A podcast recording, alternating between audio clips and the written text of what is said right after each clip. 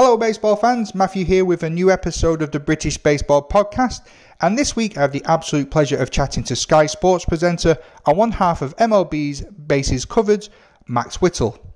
Max shares an insight into how he managed to get one of the best gigs in the world by getting to talk about sports for a living and what steps he took to get there. Take notes, younger listeners. We also chat about sporting icons he's interviewed, celebrity all star games versus the London Mets, online chess, and much, much more. I managed to learn a lot from Max and I hope that his tips and advice will pay off in the long run. Now, here comes that grovelling bit. If you've made all your charity donations and found you've got a few uh, loose coppers burning a hole in your pocket, you could always head over to buymeacoffee.com forward slash Brit Baseball Pod. And for the price of a cuppa, you can help me out by by helping me out, really, with, uh, with this podcast. So, uh, muchas gracias. I hope you enjoy this one, and uh, I'll see you on the other side. You're listening to the British Baseball Podcast.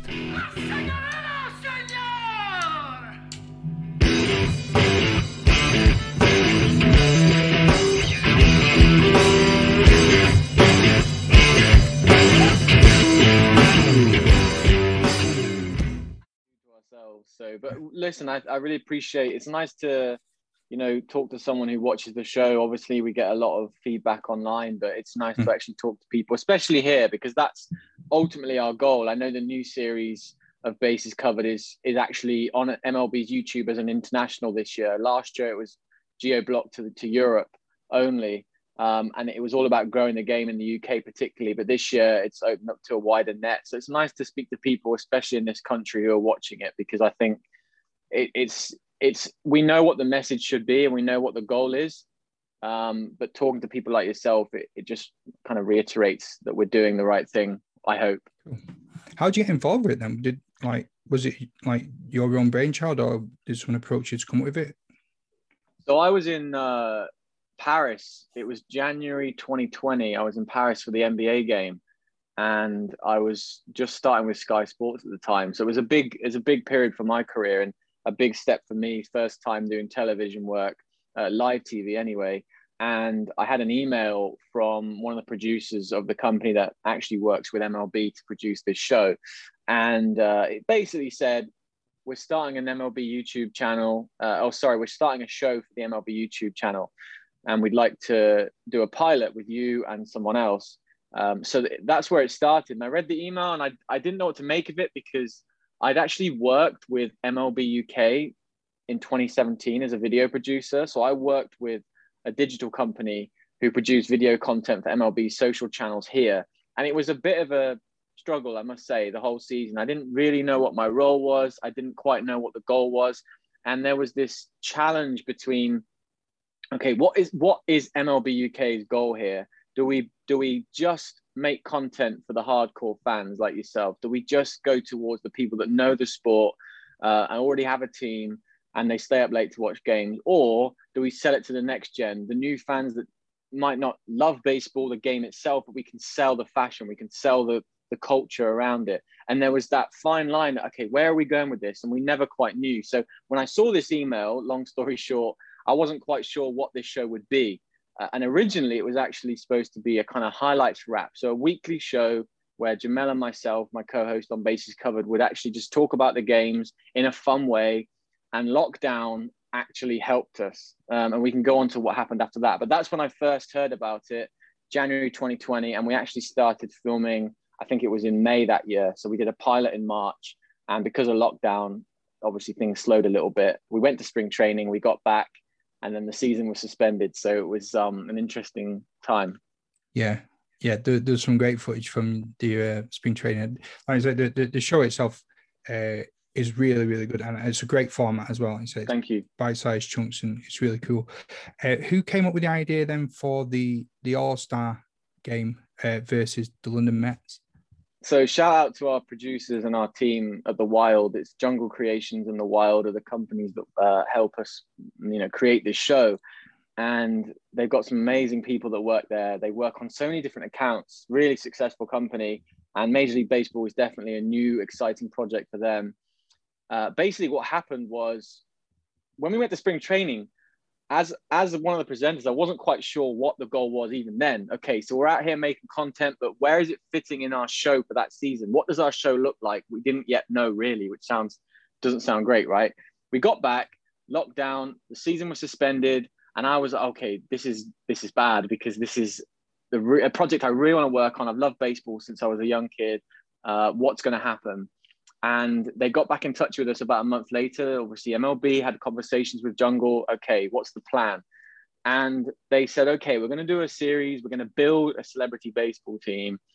Each week, you're going to have a new guest come on, or two guests. One will join the team, the other one will do a challenge, for example.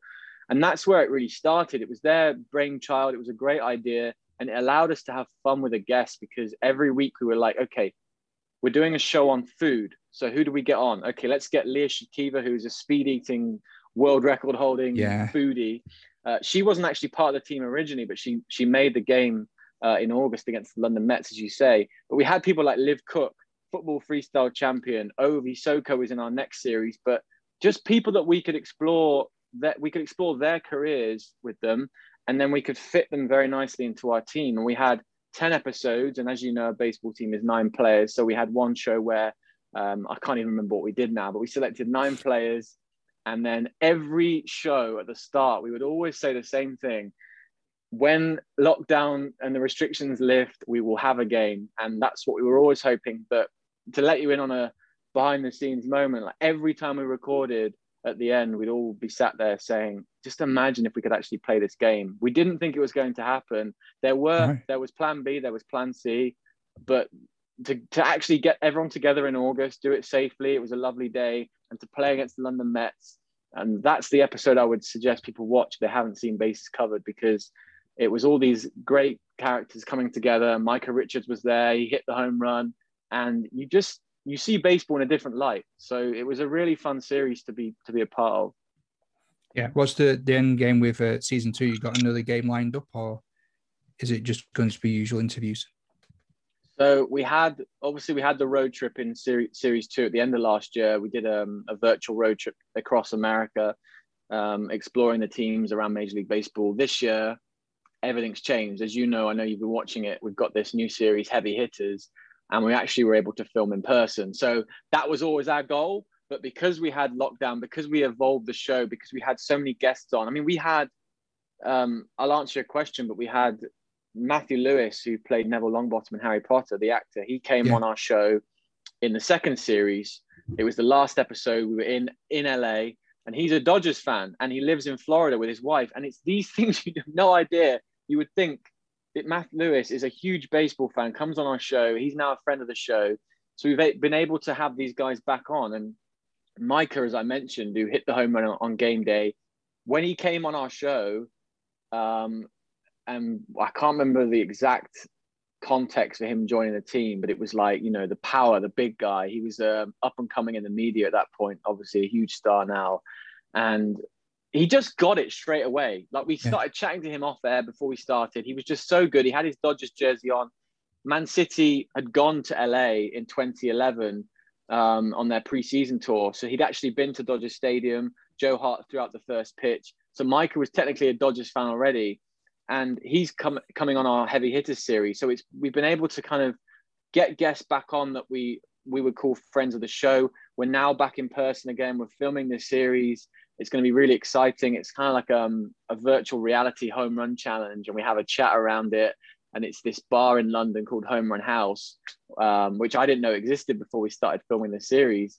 Um, so that's really been our goal to get back in person, to, to, to find an identity for the show. And Jamel and I have actually been able to really um, work on our chemistry together. And we, obviously, spending more time in person really helps the show so that's kind of the goal now. Um, I won't tell you yet what is planned for later in the season, but it's um, it sounds exciting. Excellent, lovely stuff. Uh, so can we take you back then to um, like we, we discussed just before we started recording? Um, this is a rare opportunity for me to do something back for the British baseball community for some of the youth listeners. Um, there might be a lot of high school kids that are out there, uh, people looking at going to college that are making the next steps and are, are watching your show. Um, how can you tell us when you knew that you wanted to become a presenter? Um, was there any sort of defining moment or any sort of incident, or is it something you always wanted to do as a kid? No, so I actually wanted to um, study sports management and, and run a gym. That was my idea. I had a had like um all these plans to because I'm a very active person. I always wanted to do something in that realm, coaching or or a gym man, management position. And how this whole journalism thing started, I was playing basketball in Spain, and uh, I wanted to become a college player in America or go pro in Europe. Um, turns out I'm too small, too slow, but I was I was okay. And I was out in Gran Canaria, missed home a lot, so I started reading the newspaper uh, Miss Football, just wanted to read the sports pages. So I got the British papers over there and I decided suddenly that I wanted to do journalism. You know, I'd always written um, logs and stuff at home as a kid, but never presenting. So I came home, I quit the academy, I signed up to do sports journalism at Southampton Solent University.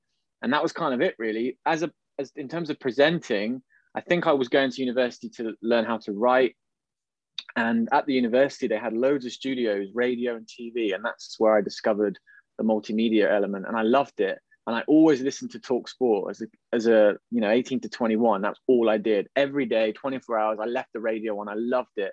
Um, and one of my first work experience slash jobs at uni was at Talk Sport.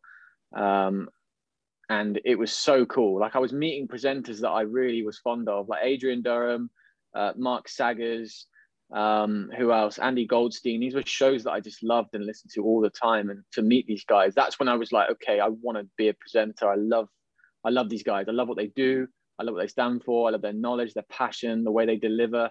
Um, and I and I I heard people talk about it in a negative light as well. Like a lot of people don't like Adrian Durham. Like it kind of wind people up. But when I saw how he worked, how he prepared for shows, it was just fascinating. So that's when I kind of fell into it it was never always a goal of mine. I, I didn't know whether I'd be on the production side or not. That's where I started.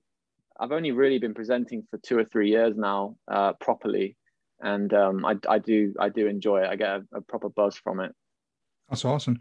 Um, it was a British baseball community that got me um, hooked into the sport and mm. made it so important to me. But what is it that got you hooked into baseball? Because like, if people aren't familiar with your Instagram and, and your posts, you, you are into basketball. You, you also present basketball on on um, Sky Sports. Is is basketball your main love? Um, I actually want to flip that around and ask you, like, how did you? Which accounts did you find, and when, when was this? Recently?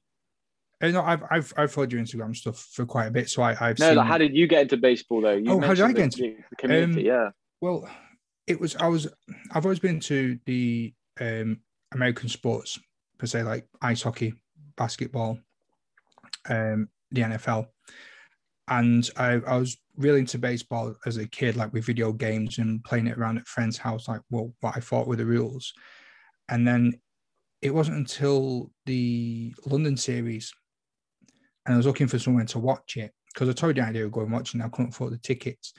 And I was Googling it and I, came across Manchester Baseball Club and they invited me and my toddler to come down to the clubhouse to, to watch the game with them. Uh, we went down there and as soon as we got there, they, they give us a playing catch with them. Uh, made a big foot over the little and had a ball in his hand, teaching grips and throwing and catching with him. And we both loved it. We had a really great day. We, we watched the game. Uh, we talked to the players and and they said, "Oh, you should come down for for trains with it on Thursday nights, but I couldn't make it because of my work schedule." But I said, "Well, when you do your normal um, training on the weekends, I'll I'll pop down." So I thought, "Well, I'm not going to wait until training. I'm going to go and uh, watch the game." So I took him down in his little little tricycle, and we'd walk around the, the field. And as soon as we got there, again, the players were just talking to us. Uh, Danny, one of the players, gave Melton a ball, and we still got it and uh, just playing catch for him, and again, just just talking to us. We watched the game. We had a really good day, and I was just like, "This is amazing. I, I, I need to, I need to follow up on this. I need to do a bit more." And then, like, here I am now, podcasting about British baseball and and loving every minute of it. It's, it's just superb. The, the people that I've I've managed to meet along the way and talk to, and the minds and knowledge uh, that people have given me as a 40 year old novice. I've got national team managers, uh, managers of clubs, players, everyone offering support, and it's all for the the greater good of the game. I've got like Liverpool um, players offering a Manchester player advice and help and support. there's like there's no rivalry until it's game time, no. and everyone in the the British baseball community has got like the passion and love for the sport and just wants the best for it and wants it to grow. It's everyone's amazing. friendly, right? That Mm. that's that's the thing I found. Everyone, even people at the high end of this my industry, like Colin Murray, is a massive Blue Jays fan. Yes. If you talk, if you t- message him about baseball, get back to you because he loves the sport, and it's still quite rare to hear from people in this country about that about baseball. I love when people message me on Inst- on Instagram or Twitter about the game and what we're doing, like yourself. Like I love it because it's nice to find other people that love the sport. And it was kind of uh, for me, it was. I actually remember going to the Caribbean in 2003. I was only eight, and they had baseball on all the time on TV. I, I didn't know at the time. Obviously, we know that countries uh, around there, the Dominican Republic, for example, absolutely love baseball. And I think my first trip to the States when I was seven was Boston. We actually stayed in Cape Cod, which is very far from Boston itself. But I remember specific, I remember very vividly driving past Fenway Park. And the year after, as I said, we were in the Caribbean watching baseball with my dad at the house we were staying at. I didn't know anything about the game then. I actually never knew how many innings were in a game. Every time I turned the baseball on in America, in the Caribbean, it was like the bottom of the seventh or top of the fifth.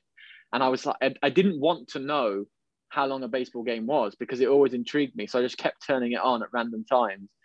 So after that kind of little foray into it, I bought a baseball from Hard Rock Cafe Boston. Um, but at this point, I wasn't I wasn't all in yet. And then we went to LA in 2004. I sound like a very spoilt child. We had some very fortunate trips abroad when I was younger. Um, 2004 went to LA, and that was my first game. We went to Dodger Stadium, watched the Dodgers against the Braves. I still remember, you know, Jeff Weaver was pitching. Adrian Beltre was a Dodger back then. Shawn Green, some really big names. Rafael Furcal for the Braves, who actually played for the Dodgers later in his career. My mum, bless her, I always tell this story. She packed cheese sandwiches in tinfoil, took them to the game with us. I mean, obviously, um, it's just an amazing story, really. To think that we we we didn't think you could buy crappy junk food at the stadium. We brought our own cheese sandwiches, um, and I just I just remember everything about that day, like seeing the stadium from the top of the um, top of the, the the stadium. First look over the the hill there to the to the diamond and seeing. Uh, I don't know if anyone's been to LA and seen the Dodgers, but there's a the hills behind You've got Think Blue, like the Hollywood sign, but it says Think Blue. It's it's amazing.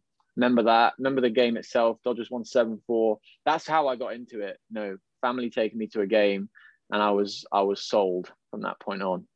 Awesome. I, I, I like the idea. Like I've, I've never been to the states and I've, I've never been to a, a live MLB game. But one thing I love in the stadiums is is beautiful backdrops. Like Andy Brown, the artist, this is one of his uh, paints up there. He does some great stuff, and like most of the time, it's the scenery and the backdrop that he's got in with with the rest of his artwork that just makes me want to buy the the pictures that he's done. Yeah, it's it's uh, beautiful. We've got to get you to a game, man. We've got to get you to a game when the when the London series comes back. Do our do our best to get you to a game. Awesome. Yeah, I'll, I'll be up for that one. Um, so you you've met some absolute icons in sport, and I think I messaged you not long ago saying that you had the best job in the world. Because again, it, uh, on your Instagram, I, I've seen you um, chatting coach with Thierry Henry, um, yeah, Kareem Abdul-Jabbar, uh, Muggsy Bogues, uh, Michael Irvin, a wide receiver for the Cowboys, one on one with with Hakeem the Dream Olajuwon, uh, 24 hours with Shad Khan, and the list just goes on. Um, what's what have been your sort of personal highlights, and what has felt the most surreal? It is quite crazy when you read that those names back. Even when you sent me the, the questions earlier, and I thought, wow, that, that, I'm I'm very, you know, grateful for those those experiences. Uh, I've worked hard, but I'm also very lucky, right? And it's, um, I would say, the Shad Khan one was crazy because I wasn't presenting. It was uh, I was I was very lucky to meet Peter King, who's a big NFL writer in the states. Uh, a few years by 2015, I met him, and actually, ironically, before a baseball game at Fenway Park, and we got talking, and he he you know he asked me if I could do one of the film one of these stories. So basically, Sports Illustrated were doing 24 hour stories with big names. And one of my favorite writers at the time, Tim Rohan, was going to come over here and do a, a, story on Shad Khan, who owns Fulham and the Jacksonville Jaguars. So I think he's based in Florida mostly, but his son owns Fulham now, and he comes over here sporadically. So that weekend, the Jaguars and Fulham were playing. So Fulham was Saturday, Jags was Sunday at Wembley. and I was basically there to film everything. So Tim was writing the story, I was making the film, and the stuff I saw and the access I had was I don't think it's ever going to happen again. So this is a billionaire sports owner. So you can imagine the the kind of stuff I saw in terms of what he owns, etc. Yeah. Um, the, the the it was it was supposed to be a 24 hour story, but it ended up me and Tim hung out with Shad and his people for like three days.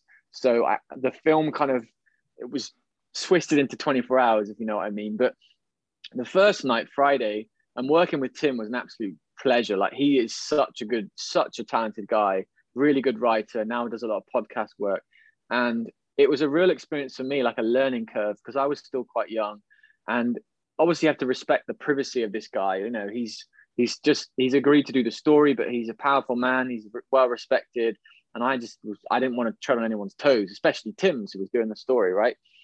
So I have a camera on me at all times, and I didn't quite know when to lift it up and film, when to put it down.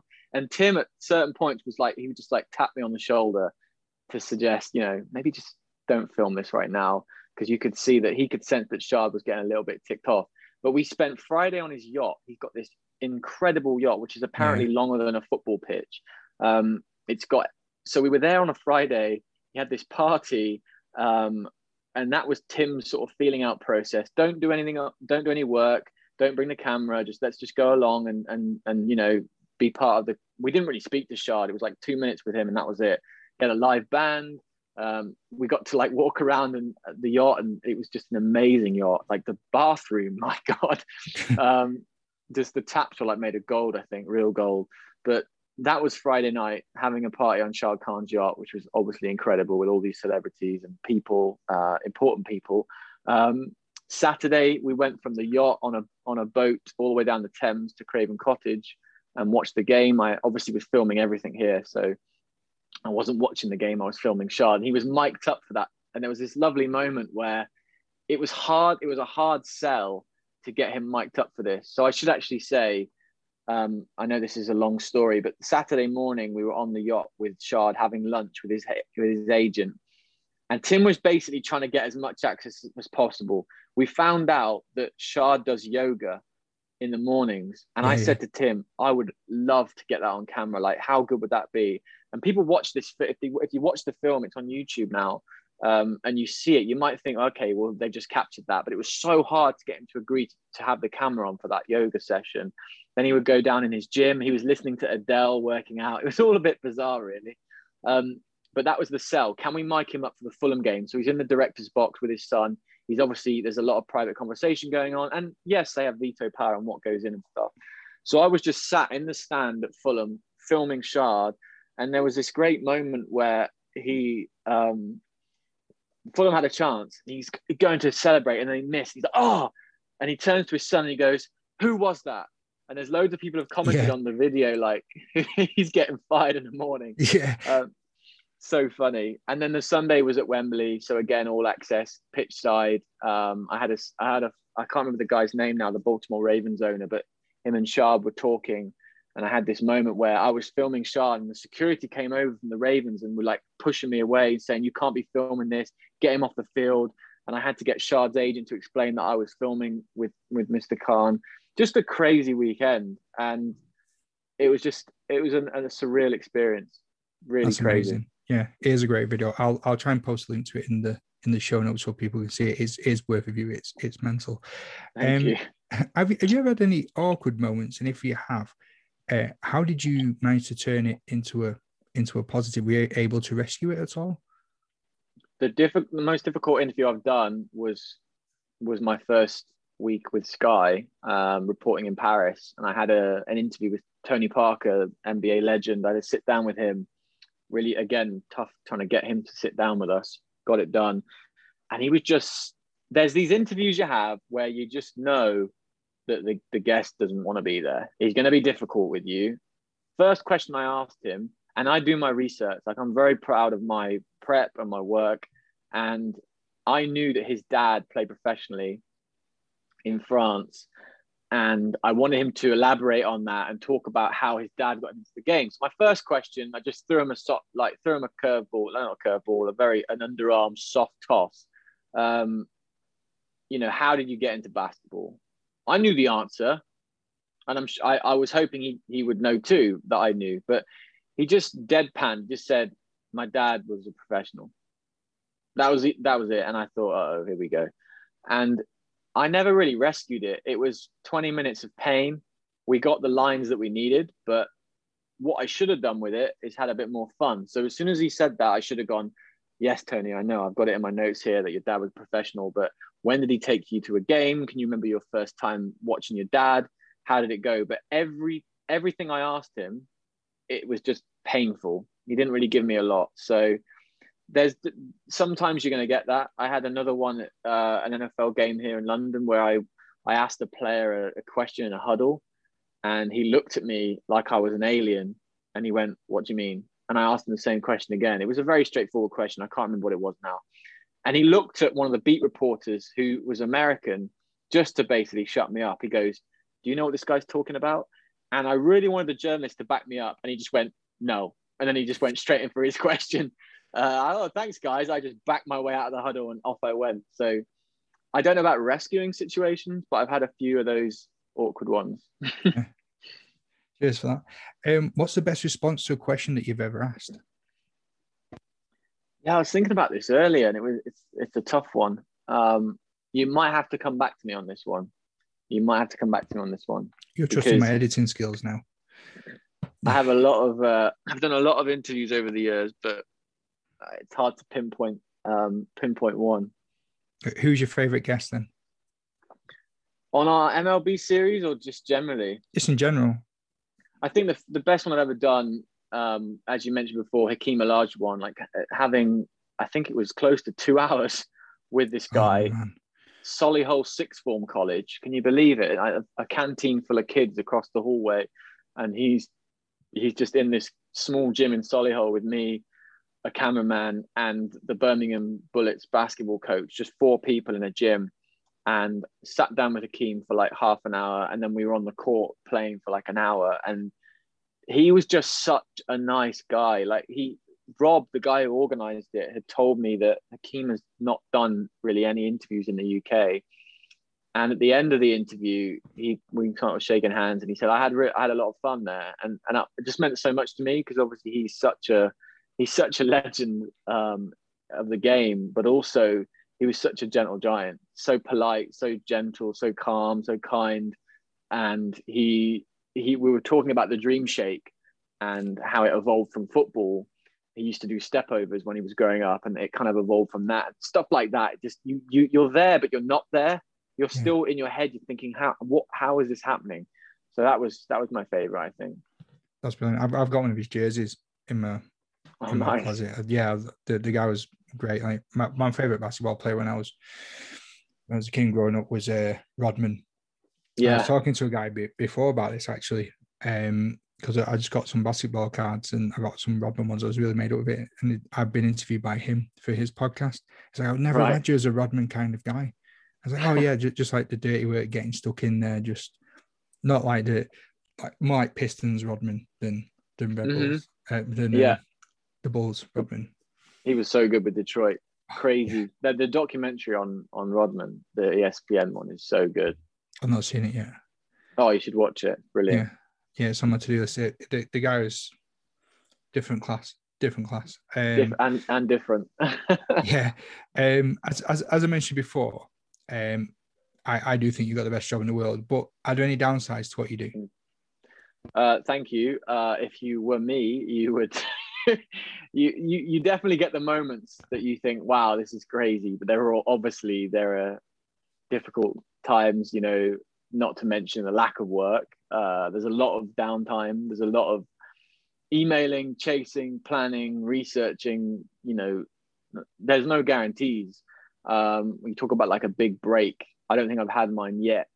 I've had really good jobs, but becoming contracted or stuck in a place and in a good way is very difficult especially with presenting and you you do meet every kind of person in this age in this business as well as talent, and I don't like that word, but as talent, you kind of you have to deal with all the politics that come with this industry.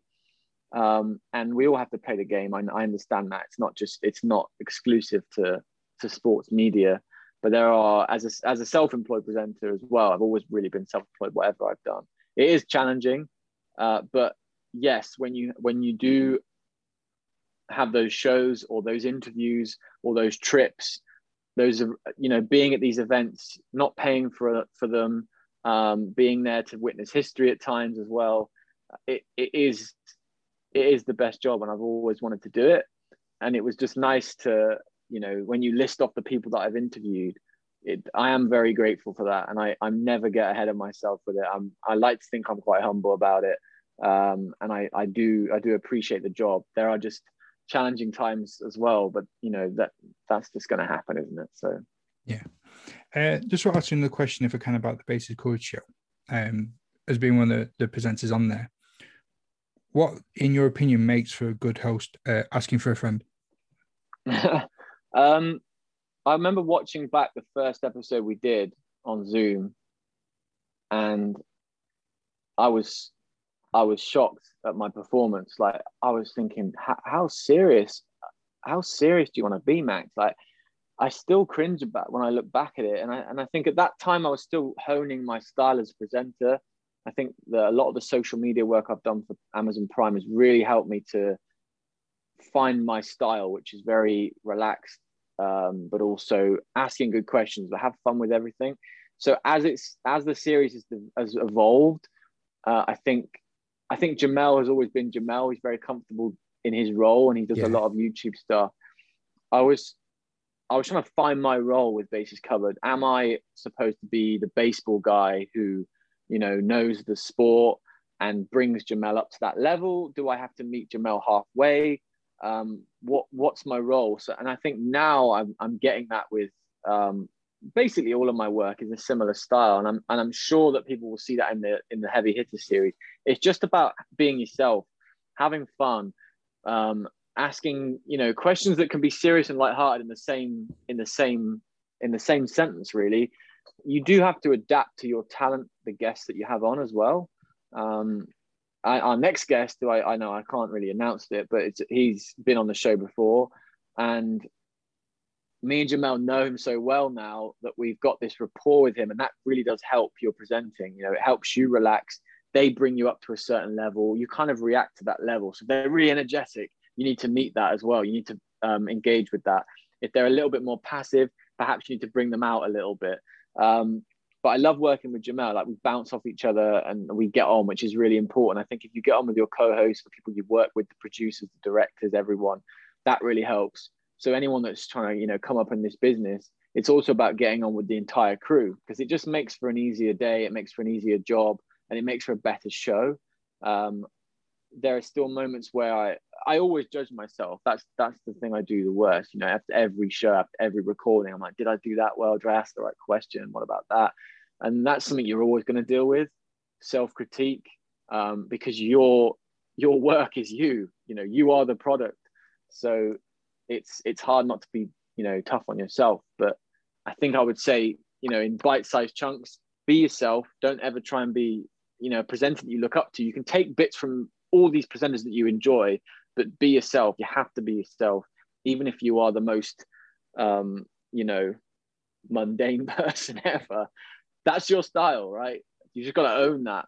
Um, do your research, do your planning. I am an absolute prep freak because you can have this little fact to pull out the bag. If things get difficult with a guest, bang, there's the question that you always remember. There's the stat that you know. There's the fact about their life that they've not talked about much you know, there's always there's always something to, to find out about a guest as well. So those are the things I really enjoy about about presenting. Brilliant, lovely stuff. Uh, so we're now into the bottom of the seventh, as I like to call it, and we've got three questions, and you're either going to strike out on these or you're going to load the bases with your answers. So, mm. um, Max Whittle, thanks for coming on to the show. Out. Yeah. Um, do you have any hidden talents? Carrot cake. No, um, I'll make a damn good carrot cake. No, yeah. I would say. Oh man, right. I, I was ready with pen and paper then. Not kidding. I've just like lockdown and baking. I didn't get this body through uh, Just, Looking trim, mate. Looking trim. thanks, I- dude. You, you know, baking is cooking and baking has become uh, become a thing, but not a talent. My my the question was hidden talent, right? Yeah, yeah. I would say it has to be basketball. I mean, people meet me and they they may they might think I just talk about sport or love sport, but I don't play sport. I I am pretty pretty handy at basketball. At least I was ten years ago. So I'm going to claim that as my talent. Yeah. Awesome, lovely. Um, you can have a hit with that one. Uh, question two: What What are you most afraid of? Flying. I absolutely hate flying, which isn't good for this job, but it's it's never become easier.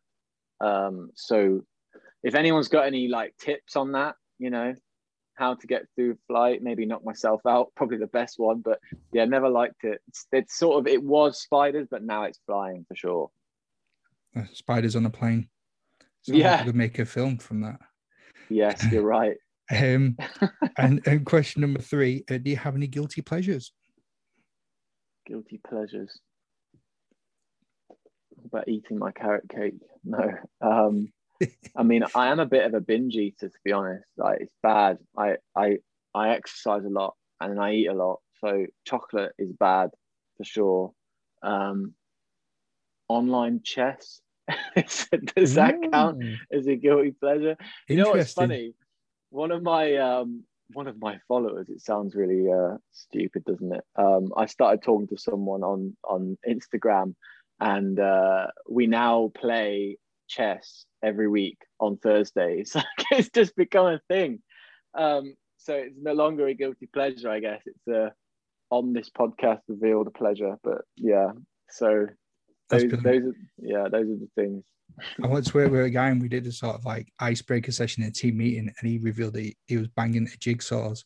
And no one saw that coming. It's like jigsaws, real, really? That's that's novel. Hey, you Um, know, yeah, co- lockdown has, has has made us uh, aware that we are, or have been, pretty much living unconsciously. I would say we're walking, we're like this constant state of partial awareness that we live with with our mobile phones and everything else. And I think lockdown has um, has opened up hobbies for people, like the way we look at ourselves, the way we think, fill our time. So there's a lot of you know baking, cooking, online chess, that kind of stuff. Loads more reading. There's just loads of things that people have picked up, and it, I, I think it's helped uh, some people quite a lot. Lockdown. yeah, yeah, indeed. Uh, Max, that all the questions have been uh, answered perfectly. Thank you so much for your time. Uh, before no I let you go, the bases are loaded, so the last word goes to the guest. Any shout outs, any parting advice you want to give? Knock out the park, mate. So yeah, if people want to see the bases covered show that we uh, we've talked about, it's on MLB's YouTube channel. We're currently on episode two of our third series, Heavy Hitters. It's uh, a lot of fun. Our guests come in, pick a team, head into the home run batting cage, and then you know we do loads of challenges with them. Got some really really big names coming up on the series, uh, so please check that out. And then yeah, you can find me on Instagram Max Whittle and Twitter Max underscore Whittle. And uh, if anyone ever has any questions about sport or hairspray or chess or how to get into the gate, the business, any anything, I'm always I'm always happy to answer people's questions. So don't be afraid to slide into the DMs, as they say. Awesome, mate. Thank you very much. I appreciate your time and uh, all the best going forward. And I'll speak to you soon. No, thank you for your support and thanks for having me on. Always.